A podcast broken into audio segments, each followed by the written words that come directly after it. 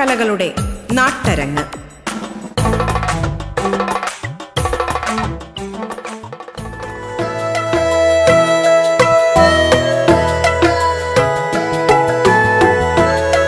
നമസ്കാരം പ്രിയ ശ്രോതാക്കളെ.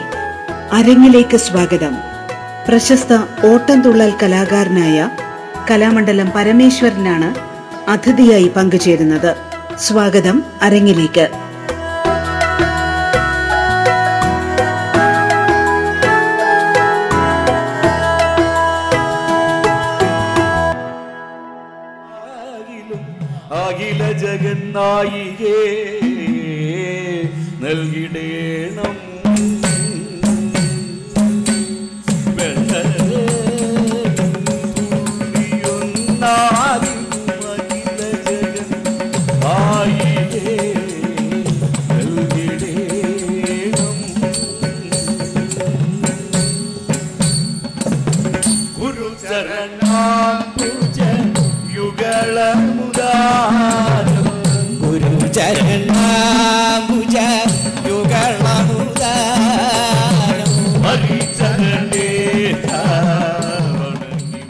തുള്ളലിനെ പറ്റി പറയുമ്പോൾ നമുക്ക് ആദ്യമായിട്ട് കുഞ്ചൻ നമ്പ്യാരുടെ ഒരു ഉത്ഭവ കഥ നമുക്ക് പറയേണ്ടതായിട്ട് വരും. അതായത് ഒരിക്കൽ വന്നേരി ദേശത്തെ ഒരു സാധു നമ്പൂതിരി ഒരു ദേശാടത്തിന് പുറപ്പെട്ടു.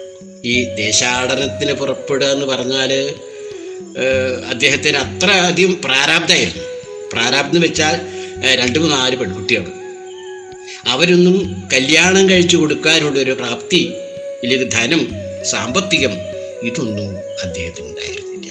അങ്ങനെ തെക്കൻ ഭാഗത്തും അവിടെയുള്ള ചില പ്രഭുക്കന്മാരുടെ വീട്ടിലും അതുപോലെ തന്നെ വലിയ മരക്കിലും ഒക്കെ പോയി കിട്ടുന്ന കുറച്ച് കാശ് ശേഖരിക്കുക എന്നുള്ളതായിരുന്നു അദ്ദേഹത്തിന്റെ ലക്ഷ്യം. അങ്ങനെ അദ്ദേഹം തെക്കൻ ഭാഗത്തെല്ലാം സഞ്ചരിച്ച് കുറച്ച് മാസങ്ങൾക്ക് ശേഷം അദ്ദേഹം അങ്ങനെ തന്റെ ഗ്രാമത്തിലേക്ക് അതായത് വന്നേരിയിലേക്ക് അദ്ദേഹം പുറപ്പെടുകയാണ്. ഈ വന്നേരി എന്ന് പറയുമ്പോൾ മലപ്പുറത്തിന്റെയും തൃശ്ശൂർ ജില്ലയുടെയും ഒക്കെ ഒരു ബൗ ഒരു ബൗണ്ടറി എന്നൊക്കെ പറയാം. ഒരു അതിർത്തിയാണ്. അവിടെയാണ് ഇല്ല. അപ്പോൾ അദ്ദേഹം അവിടേക്ക് പുറപ്പെട്ടു. മടക്കയാത്രയാണ്. അങ്ങനെ വരുന്ന സമയത്ത് ഉച്ചയായി. ഉച്ചയായപ്പോൾ അദ്ദേഹം നല്ലാ വല്ലാത്ത വിശപ്പ് അദ്ദേഹത്തിന് അനുഭവപ്പെട്ടു. അദ്ദേഹം അടുത്ത് കണ്ട അടുത്ത് കണ്ടാന്ന് വെച്ചാൽ ഒറ്റപ്പാലത്തിന്റെ അടുത്ത് ലക്കിടി അവിടെ ഒരു ശിവക്ഷേത്രമുണ്ട്. ആ ശിവക്ഷേത്രത്തിലേക്ക് അദ്ദേഹം പോയി. അവിടെ പോയിട്ട് അവിടുത്തെ ശാന്തിക്കാരൻ നമ്പൂതിരിയോട് ചോദിച്ചു ഇവിടുത്തെ ഉച്ചപൂജ കഴിഞ്ഞാണാവോ? അപ്പോൾ അവിടുത്തെ ശാന്തിക്കാരൻ പറഞ്ഞു അല്ല ഉച്ചപൂജ കഴിഞ്ഞിട്ടില്ല. കുളിച്ചു വന്നോളൂ.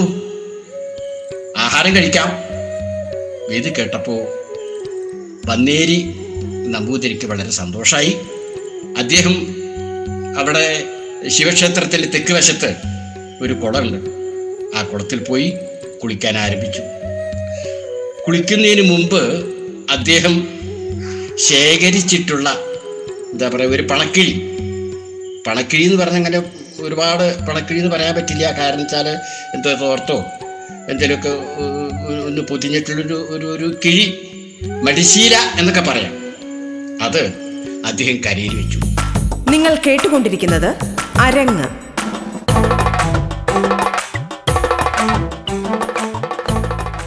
കരയിൽ വെച്ച് വിസ്തരിച്ച് കുളിച്ചു കുളി കഴിഞ്ഞ് അദ്ദേഹം കരയിൽ വെച്ചിട്ടുള്ള ആ കിഴി നോക്കി നോക്കിയപ്പോഴൊന്നും കാണാനില്ല. അദ്ദേഹത്തിന്റെ മനസ്സിൽ തീനാളങ്ങൾ കയറുന്ന മാതിരി തോന്നി. അത്രയും സങ്കടം തോന്നി അദ്ദേഹത്തിന്. വളരെ നാളത്തെ പ്രഭുക്കന്മാരിൽ നിന്നും മറ്റുള്ളവരിൽ നിന്നെല്ലാം കിട്ടിയിട്ടുള്ള ആ പണക്കിഴി പോയതിൽ വലിയ സങ്കടപ്പെട്ടു അദ്ദേഹം. അവിടെ എല്ലാം നോക്കി. മാത്രമല്ല അവിടെ ആരും വന്നതായിട്ടും അദ്ദേഹത്തെ തോന്നിയില്ല. അങ്ങനെ ഒരുപാട് പ്രയാസപ്പെട്ടു സങ്കടപ്പെട്ടു. എന്താ ചെയ്യാ? എന്റെ തലവിധി എന്നും പറഞ്ഞ് അദ്ദേഹം സമാധാനിച്ചു. അദ്ദേഹം ഒരു വിധത്തിൽ അമ്പലത്തിലേക്ക് പോയി. അമ്പലത്തിലേക്ക് പോയിട്ട് ആ നിവേദ്യച്ചോറ് എങ്ങനെയൊക്കെ കഴിച്ചു. കഴിച്ചു എന്ന് പറയാൻ പറ്റില്ല എങ്ങനെയൊക്കെ അകത്താക്കി എന്ന് തന്നെ പറയാം. അതിനുശേഷം അദ്ദേഹം ഉണ്ടായ കഥ ആ ശാന്തിക്കാരനായിട്ടുള്ള നമ്പൂര് നമ്പൂതിരിയോട് പറയുകയാണ്. അപ്പോൾ നമ്പൂതിരി വളരെയധികം പ്രയാസപ്പെട്ടു. ഇനിയിപ്പോൾ എന്താ ചെയ്യുക അദ്ദേഹം അവിടെ തന്നെ നല്ല നല്ല വെയിലുണ്ട്. അവിടെ തന്നെ ഒരു പായും ഇതൊക്കെ കൊടുത്തു. കുറച്ച് നേരം അധികം വിശ്രമിച്ച് ഉറക്കം വരത്തില്ല. വെയിലൊക്കെ താഴ്ന്ന ശേഷം വീണ്ടും അയാൾ വന്നേരിക്ക് പോവാനായിട്ട് പുറപ്പെട്ടു. അങ്ങനെ കുറച്ചു കാലം കഴിഞ്ഞു. കുറച്ചു കാലം കഴിഞ്ഞപ്പോൾ വീണ്ടും നമ്മുടെ വന്നേരിയിലെ നമ്പൂതിരി ഇതുപോലെ തന്നെ ദേശാടനത്തിന് പുറപ്പെട്ടു. ദേശാടനത്തിന് പുറപ്പെട്ടു പ്രഭുക്കന്മാരിൽ നിന്നും മറ്റൊക്കെ കിട്ടിയിട്ടുള്ള പുറപ്പെട്ടു മാത്രമേ അന്ന് പണക്കിഴി ഒന്നും അദ്ദേഹത്തിന് ഉണ്ടായില്ല. ഒന്ന് യുദ്ധ ആവശ്യത്തിനുമായിട്ട് ദേശാടനത്തിന് പുറപ്പെട്ടു. പുറപ്പെട്ടു എന്ന് മാത്രമല്ല അദ്ദേഹം ഇതേമാതിരി തന്നെ ലക്കിടി ശിവക്ഷേത്രത്തിന്റെ അടുത്ത് വന്ന് പെടേണ്ടായത്. അപ്പോൾ ഒരുപാട് വൈ വൈകിയത് വെച്ചാൽ ഒരു ഏഴ് മണിയൊക്കെ ആയിട്ടുണ്ടെന്ന് തോന്നണം. ഇതേമാതിരി തന്നെ അദ്ദേഹം നേരെ അമ്പലത്തിൽ പോയി. അമ്പലത്തിൽ പോയിട്ട് അവിടുത്തെ ശാന്തിക്കാരനോട് പറഞ്ഞു ഇവിടുത്തെ അത്താഴ പൂജ കഴിഞ്ഞാണാവോ? അപ്പോൾ അപ്പോൾ പറഞ്ഞു അദ്ദേഹം പറഞ്ഞു കഴിച്ചിട്ടില്ല വന്നോളൂ. ഞാനും ആഹാരമൊന്നും കഴിച്ചിട്ടില്ല. നമുക്ക് എന്റെ ആഹാരം ഇന്ന് ഇവിടെ തന്നെയാണ് കുളിച്ചു വന്നാൽ നമുക്ക് ഒരുമിച്ച് ഭക്ഷണം കഴിക്കാം. എന്ന് അദ്ദേഹത്തോട് പറഞ്ഞു. അതനുസരിച്ച് അയാൾ കുളിക്കാൻ പോയി. ഒന്നും കൂടെ ചോദിച്ചു. നമ്പൂരി കഴിഞ്ഞ തവണത്തെ മാതിരി പണക്കിഴിയോ എല്ലാം കൊണ്ടുവന്നിട്ടുണ്ട്. കട മറക്കണ്ട കേട്ടോ. എന്ന് അവിടുത്തെ ശാന്തിക്കാരൻ ഒന്ന് ഓർമ്മിപ്പിച്ചു. അപ്പോൾ പറഞ്ഞു പണക്കിഴിയൊന്നും കൊണ്ടുവന്നിട്ടില്ല. അത് കിട്ടിയെങ്കിലല്ലേ മറന്നു വെക്കുള്ളൂ. അതൊന്നും ഇല്ല എന്ന് പറഞ്ഞു. അങ്ങനെ കുളി കഴിഞ്ഞ് രണ്ടുപേരും കൂടെ ഭക്ഷണം കഴിച്ചു. അമ്പലത്തിൽ ഇനിയിപ്പോൾ ഞാൻ എന്താ ചെയ്യുക ഇപ്പോൾ ഈ അമ്പലത്തിലെ വെളിയിൽ കിടക്കാൻ പറ്റുമോ അപ്പോൾ അവിടുത്തെ ശാന്തിക്കാരൻ നമ്പൂതിരി പറഞ്ഞു വേണ്ട ഒരു കാര്യം ചെയ്യാം. എന്റെ കൂടെ ഇങ്ങോട്ട് വന്നോളൂ. ഇവിടെ അടുത്ത് ഒരു നെയ്യാർമടുണ്ട്. അവിടെ എനിക്ക് സംബന്ധമുണ്ട്. മനസ്സിലായില്ലേ? അപ്പോൾ ഞാനും അവിടെ തന്നെ കിടക്കുക. അവിടെ ഇഷ്ടംപോലെ സ്ഥലമുണ്ട് നമ്പൂരി അങ്ങോട്ട് വന്നോളൂ. നമുക്ക് ഒരുമിച്ചാൽ അവിടെ കൂടാം എന്നും പറഞ്ഞു. അങ്ങനെ രണ്ടുപേരും കൂടെ നെയ്യാർമഠത്തിൽ പോയി. അവിടെ ചെന്ന് അവിടുത്തെ അന്തർജൻ എന്ന് പറയണമെന്ന് നെയ്യാരമെന്ന് പറഞ്ഞപ്പോൾ എനിക്കറിയില്ല. അവർ വന്നപ്പോൾ തന്നെ മുറുക്കാനും മറ്റു കാര്യങ്ങളെല്ലാം കൊടുത്തു മുറുക്കി. അവർ ഒരുപാട് നേരം സംസാരിച്ചുകൊണ്ടിരുന്നു സംസാരിച്ചു കൊണ്ടിരുന്നു. അങ്ങനെ സംസാരിക്കുന്ന അവസരത്തിൽ നമ്മുടെ വന്നേരി നമ്പൂതിരി പറഞ്ഞു ഞാൻ കഴിഞ്ഞ തവണ വന്നപ്പോൾ ഇങ്ങനെ ഒരു പണസഞ്ചി പണക്കിഴി എനിക്ക് നഷ്ടപ്പെട്ടു. ഞാൻ കുളിച്ചുകൊണ്ടിരിക്കുന്ന സമയത്ത് അവിടെ ആരും വന്നിട്ടില്ല. പക്ഷെ അതിൽ വലിയ വിഷമമുണ്ട്. സാരില്ല എന്റെ തലവിധിയല്ലേ? എന്നും ഈ പറയുന്ന സംസാരം നമ്പൂതിരിയുടെ ആ തമ്മ കേൾക്കുകയാണ് നെഞ്ഞാരമ്മ കേൾക്കുകയാണ് ഉടനെ തന്നെ എന്തോ ആലോചിച്ചിട്ട് അവരകത്തേക്ക് പോയി. അകത്ത് പോയിട്ട് വരുമ്പോൾ ചെറിയൊരു പൊതി എടുത്തു കൊണ്ടുവന്ന് ആ വന്നേരി നമ്പൂതിരിയുടെ നേർക്ക് തീട്ടിയിട്ട് ചോദിച്ചു തിരുവേനി ഇതെങ്ങാനും ആണോ ആ പൊതി? മന്നേരി നമ്പൂതിരി നോക്കി ശിവ ശിവ. യാതൊരു വ്യത്യാസമല്ല കെട്ടുപോലും അഴിച്ചിട്ടില്ലല്ലോ അത്. ഇത് തന്നെയാണ് എന്റെ മടിശീല എന്റെ പുതിയ കളഞ്ഞു പോയിട്ടുള്ള പടസഞ്ചി. ഇത് തന്നെയാണ് എന്ന് പറയാണ് അപ്പൊ ചോദിച്ചു ഇതിപ്പോ എങ്ങനെയാ നിങ്ങൾക്ക് കിട്ടിയേ? അപ്പോൾ ഉള്ള കാര്യം പറഞ്ഞു ഞാനങ്ങനെ കുളിക്കാനായിട്ട് കുളക്കടവിൽ പോവുകയാണ്. അപ്പം മാത്രം ഒന്ന് ശുദ്ധീകരിക്കും വേണം ശുദ്ധീകരിക്കാൻ വേണ്ടിയിട്ട് നോക്കിയപ്പോൾ അവിടെ ഒരു കുന്തി ചാണം കിടക്കുന്നുണ്ട് അതും എടുത്തു. അതെടുത്ത് നോക്കിയപ്പോൾ അതിന്റെ ഉള്ളിൽ ഈ പണക്കിളി കണ്ടു. ഞാനും അവിടെ പലരും അന്വ പലരോട് അന്വേഷിച്ചു. ഇതാരുടെങ്കിലും ആണോ? ആണെങ്കിൽ കൊടുക്കാലോ? എന്ന് വിചാരിച്ചുകൊണ്ട് ഞാനും കുറച്ചു നേരം ആൾക്കാരത്തൊക്കെ ചോദിച്ചു. ഇവിടെ ആരും ഉണ്ടായിരുന്നില്ല. അതാണ് സത്യം. ഞാനത് അത് പശുവിന്റെ ചാണകം തോന്നുന്നുണ്ട് അതെല്ലാം കളഞ്ഞു കഴുകി വൃത്തിയാക്കി ഞാനിവിടെ കൊണ്ടു വെച്ചു എന്തെങ്കിലും ഒരു കാലത്ത് ആരെങ്കിലും വരുമായിരിക്കാം അവർക്ക് കൊടുക്കാം എന്ന് വിചാരിച്ചുകൊണ്ട് എടുത്തു വെച്ചതാണ്.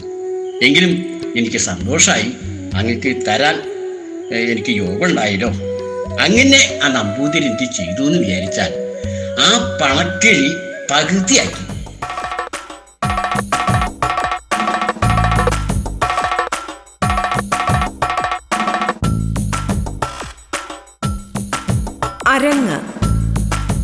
കലകളുടെ നാട്ടരങ്ങ്. അരങ്ങിലിടവേള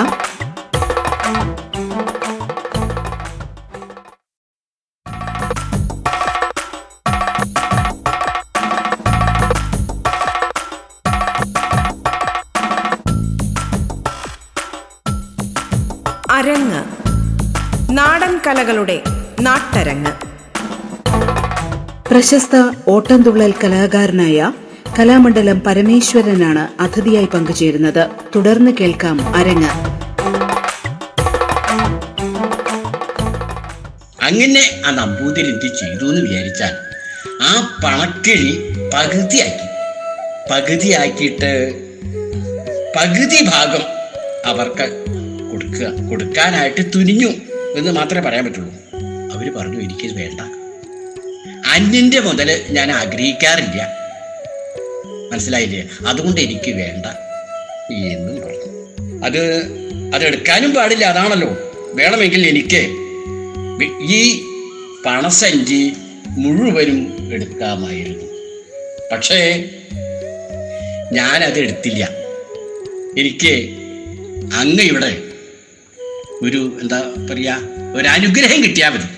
എന്നാൽ ഞാൻ ധന്യായി എന്ന് പറയുകയാണ്. ആ സമയത്ത് അപ്പുറത്തേക്ക് നമ്പൂരി പറഞ്ഞു നമ്മുടെ ശാന്തിക്കാരൻ നമ്പൂതിരി പറഞ്ഞു നമ്പൂതിരിയോട് നമ്പൂതിരി ഇവിടെ ഈ കലക്കത്ത് ഭവനത്തിൽ ഇതുവരെയായിട്ട് ഒരു ആന്തരി ഉണ്ടായിട്ടില്ല. എല്ലാ പെൺകുട്ടികളാണ് ഒരു ആന്തരി ഉണ്ടാവാനായിട്ട് ഇവർ ഒരുപാട് വഴിപാടുകളും മറ്റും കാര്യങ്ങളും ചെയ്തുകൊണ്ടിരിക്കുക അപ്പം അതുകൊണ്ട് അദ്ദേഹം ഉടനെ തന്നെ ചെറുപ്പക്കാരി ഞാനും വേണം വിളിച്ചു വിളിച്ചിട്ട് പറഞ്ഞു. തലയിൽ വെച്ച് അനുഗ്രഹിക്കുകയാണ്. ഞാൻ അടുത്ത വർഷം വരുമ്പോൾ അതിസുന്ദരനായിട്ടുള്ള മിടുക്കനായിട്ടുള്ള ഒരു കുട്ടി നിങ്ങൾക്ക് ഉണ്ടാവട്ടെ എന്ന് അനുഗ്രഹിക്കുകയാണ്. അനുഗ്രഹിച്ചു. പിന്നെ അതാണ് ഈ പിൽക്കാലത്ത് നമ്മുടെ തുള്ളൽ കലയുടെ ഉപജ്ഞാതാവായിട്ടുള്ള കുഞ്ചൻ നമ്പ്യാരൻ. നിങ്ങൾ കേട്ടുകൊണ്ടിരിക്കുന്നത് അരങ്ങ്.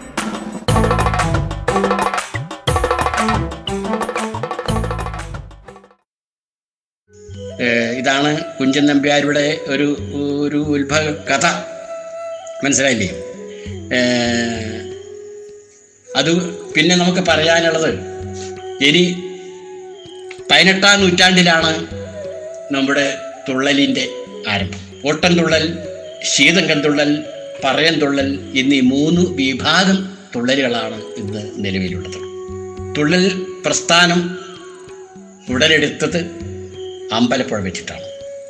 തുള്ളൽ പ്രസ്ഥാനത്തിൽ എന്ന് പറയുമ്പോൾ എല്ലാവരും ധരിച്ചിരിക്കുന്നതിന് ഒരു പൊട്ടിച്ചിരിയാണ് തുള്ളൽ എന്നാണ്. അതാണ് തുള്ളൽ കല എന്ന് എല്ലാവരും ധരിച്ച് വെച്ചിരിക്കുന്നത്. ഒരു ഐതിഹ്യം പറയുന്നത് ഒരിക്കൽ അമ്പലപ്പുഴ ശ്രീരാമസ്വാമി ക്ഷേത്രത്തിൽ ഉത്സവം നടന്നുകൊണ്ടിരിക്കുകയാണ്. ഒരു വൈകുന്നേരം ക്ഷേത്രത്തിനകത്ത് അതായത് ക്ഷേത്രത്തിനകത്ത് എന്ന് പറയുമ്പോൾ സാധാരണ നടപ്പുര എന്ന് വിചാരിക്കുക നടപ്പുരയിൽ ചാക്യാർ കൂത്ത് നടന്നുകൊണ്ടിരിക്കുകയാണ്. അങ്ങനെ ചാക്യാർ കൂത്ത് നടന്നുകൊണ്ടിരിക്കുന്ന അവസരത്തിൽ അന്ന് ഈ നമ്പ്യാരിമാർക്ക് ഒരു അവരുടെ ഒരു അവകാശമാണ്. എന്താ ഈ ചാക്യാർ കൂത്തിന് അതുപോലെ കൂടിയാട്ടത്തിന് ഇതിനൊക്കെ മിഴാവ് കിട്ടുക എന്നൊരു ചടങ്ങ്. അപ്പം നമ്മുടെ കഥാനായകനായിട്ടുള്ള നമ്പ്യാർ മിഴാവ് കുട്ടിക്കൊണ്ടിരിക്കുകയാണ് ഏത് ചാക്യാർ കൂത്തിന്. അപ്പോൾ ആ സമയത്ത് മിഴാവ് കൊട്ടിക്കൊണ്ടിരിക്കുന്ന സമയമാണ് മിഴാവ് കൊട്ടിക്കൊണ്ടിരിക്കുന്ന സമയം എന്ന് പറയുമ്പോൾ അവിടെ ചായക്കാർക്കുത്ത് നടന്നുകൊണ്ടിരിക്കുകയാണ്. ഈ ആദ്യത്തെ ഒരു ഒച്ചയിടലിനൊരു ചടങ്ങ് പറ്റിയിട്ടുണ്ട് ഈ മിഴാവ് ചായക്കാർക്കുത്ത് തുടങ്ങുമ്പോഴേ. ഒരു ഒറ്റപ്പെടുത്തൽ. ആ പിന്നെ അത് കഴിഞ്ഞിട്ടാണ് മറ്റേ ക്രിയകളെല്ലാം കഴിഞ്ഞ് ചാക്യാർകൂത്ത് പറയുവാൻ താഴ്ത്തി തുടങ്ങി. കൂത്ത് വിരസമായത് കൊണ്ടാണോ അതോ ഇനി എനിക്കൊന്നും ചെയ്യാനില്ല എന്നും പറഞ്ഞുകൊണ്ട് നമ്പ്യാര് മിഴാവിന്റെ പിന്നിലിരുന്നിട്ട്. ഒന്ന് മയങ്ങി. ഒന്ന് മയങ്ങി എന്ന് വെച്ചാൽ ഒന്ന് ചിലപ്പോൾ ഒന്ന് ഉറങ്ങിയെന്ന് തന്നെ വരാം. അല്ലെങ്കിൽ ആരോ ആലോചിച്ചു എന്ന് തന്നെ പറയാം. കുറച്ച് നേരത്തെ കൂത്ത് പറയലിന് ശേഷം ചാക്യാര് ശ്ലോകം ചൊല്ലി ചൊല്ലിക്കഴിഞ്ഞ് നോക്കിയപ്പോൾ ഈ പിന്നിൽ നിന്ന് മിഴാവും ശബ്ദിക്കണം. അതാണ് എന്റെ ചടങ്ങ്. മിഴാവ് കൊട്ടേണ്ട ഒരു എന്താ പറയുക ശ്വാസക്കെട്ടെന്നൊക്കെ അതിന് പറയാം. ആ സമയത്തെ വിഴാവിന്റെ ശബ്ദം കേൾക്കാനില്ല. ചാക്യാര് ഒന്ന് തിരിഞ്ഞു നോക്കി. തിരിഞ്ഞു നോക്കിയപ്പോൾ പേര് നല്ല ഉറക്കത്തില. ചാക്കാര് കരിയാക്കിയിൽ കൂത്ത് തുടർന്നു. തുടർന്നുകൊണ്ടേയിരുന്നു. പക്ഷേ പിന്നെ അങ്ങോട്ടുള്ള കൂത്തിൽ ഉറക്കം തൂങ്ങുകളെ കുറിച്ചിട്ടുള്ള ഒരു വിശദീകരണം തന്നെയാണ് ചാക്യാർ അവിടെ അവതരിപ്പിച്ചത്. ഉത്തരവാദിത്വമില്ല. അത് ഉത്തരവാദിത്വമില്ലാത്തവരെ കുറിച്ചിട്ട് പരോക്ഷമായിട്ട് കളിയാക്കിക്കൊണ്ടാണ് കൂത്ത് പറഞ്ഞുകൊണ്ടിരുന്നത്. മയക്കത്തിൽ നിന്നും പെട്ടെന്ന് ഉണർന്നു. നമ്പ്യാര് നോക്കുമ്പോ ആളുകളെല്ലാം നമ്പ്യാരെ നോക്കിയിട്ട് ചിരിക്കുക ഇതെന്താ പെണ്ണെ നോക്കി ചിരിക്കുന്നത്? ചായക്കാരും തന്നെ പരോക്ഷമായി കളിയാക്കുന്നുണ്ട്. പോരെ അങ്ങനെ അപമാനിതനായ നമ്പ്യാരൻ അന്നത്തെ കൂത്ത് കഴിഞ്ഞു പോയി. മുറിവേറ്റ മനസ്സിൽ ഒരുപക്ഷെ പ്രതികാരത്തിന്റെ എന്താ കുറച്ച് ജ്വാലകളോ അങ്ങനെയൊക്കെ പറയാം. ഉയർന്നു തന്നെ പറയാം. അദ്ദേഹത്തിന് ഉറക്കം വന്നില്ല. ആ രാത്രി ഉറങ്ങിയില്ല അദ്ദേഹം. അങ്ങനെ ഉറക്കമില്ലാത്ത രാത്രിയായിരുന്നു അദ്ദേഹത്തിന്. അദ്ദേഹത്തിന്റെ ഉള്ളിലുള്ള കവി അല്ലെങ്കിൽ കവി മനസ്സ് ഉണർന്നു. ആ ഒറ്റ രാത്രി കൊണ്ട് കല്യാണ സൗന്ദര്യം എന്ന കഥ എഴുതി ഉണ്ടാക്കി എന്നാണ് പറയപ്പെടുന്നത്. അടുത്ത ദിവസം സ്ഥലം അമ്പലപ്പുഴ തന്നെയാണ്. അമ്പലപ്പുഴ ക്ഷേത്രത്തിന്റെ പടിഞ്ഞാറ് വശം കൂത്ത് നടക്കുന്ന വേദിയുടെ അരികിലായിട്ട് എന്ന് തന്നെ പറയാം. കുഞ്ചൻ നമ്പ്യാൻ പുതിയൊരു വേഷം ഉണ്ടാക്കി പുതിയൊരു കഥ എഴുതി ഉണ്ടാക്കി ആ കവിത ഉറക്കെ പാടിയാണ് അവിടെ ഇരുന്നിട്ട് ഒരു പുതിയൊരു കലാരൂപം അവിടെ തുടങ്ങുകയാണ്.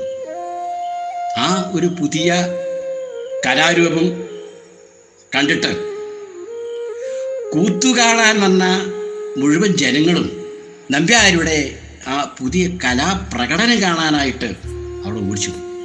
ഈ കൂത്തിന്റെ ആളുകളെല്ലാം ഈ പുതിയ കലാരൂപത്തിന്റെ അടുത്തേക്ക് ഓടിപ്പോവുകയാണ്. അവരെല്ലാം ആ ഒരു പുതിയ കലാരൂപം കണ്ട് അങ്ങനെ ആസ്വദിച്ചിരുന്നു. അഞ്ചു പേർ നിങ്ങളും കണ്ടു നിൽക്കേ തന്നെ. ചുവേർ നിങ്ങളും കണ്ടു നിൽക്കെ തന്നെ. പാചാലിയെ ചെന്നടിച്ചു തലമുടി ചുറ്റി പിടിച്ചു മഹാജനം നോക്കി നിൽക്കും വിധവും മറ്റും മഹാജനും നോക്കി നിൽക്കും. മഹാജനം നോക്കി നിൽക്കും വിധവും. മറ്റും മഹാജനം നോക്കി നിൽക്കും വിധവും. മുറ്റത്ത് കൊണ്ടൊന്നു ഡാടിച്ചു ഡാടിച്ച് കൊണ്ടെന്നു താടിച്ചു താടിച്ച്. ചെറ്റൻ കൊടുത്ത പുടവ വലിച്ചടിച്ചറ്റമില്ലാതുള്ള പരാതവും ചെയ്തു. അറ്റമല്ലാതുള്ള പരാതവും ചെയ്തു. അറ്റമില്ലാതുള്ളവരാതവും ചെയ്തു. അറ്റമല്ലാതുള്ള പരാതവും ചെയ്തു. കണ്ണും മിഴിച്ചങ്ങു കണ്ടു നിന്നിടുന്ന. കണ്ണും മിഴിച്ചങ്ങു കണ്ടു നിന്നിടുന്ന. കണ്ണും മിഴിച്ചങ്ങു കണ്ടു നിന്നിടുന്ന. മിഴിച്ചങ്ങു കണ്ടു നിന്നിടുന്ന. പൊള്ളത്തടിയനാ നിന്റെ പരാക്രമം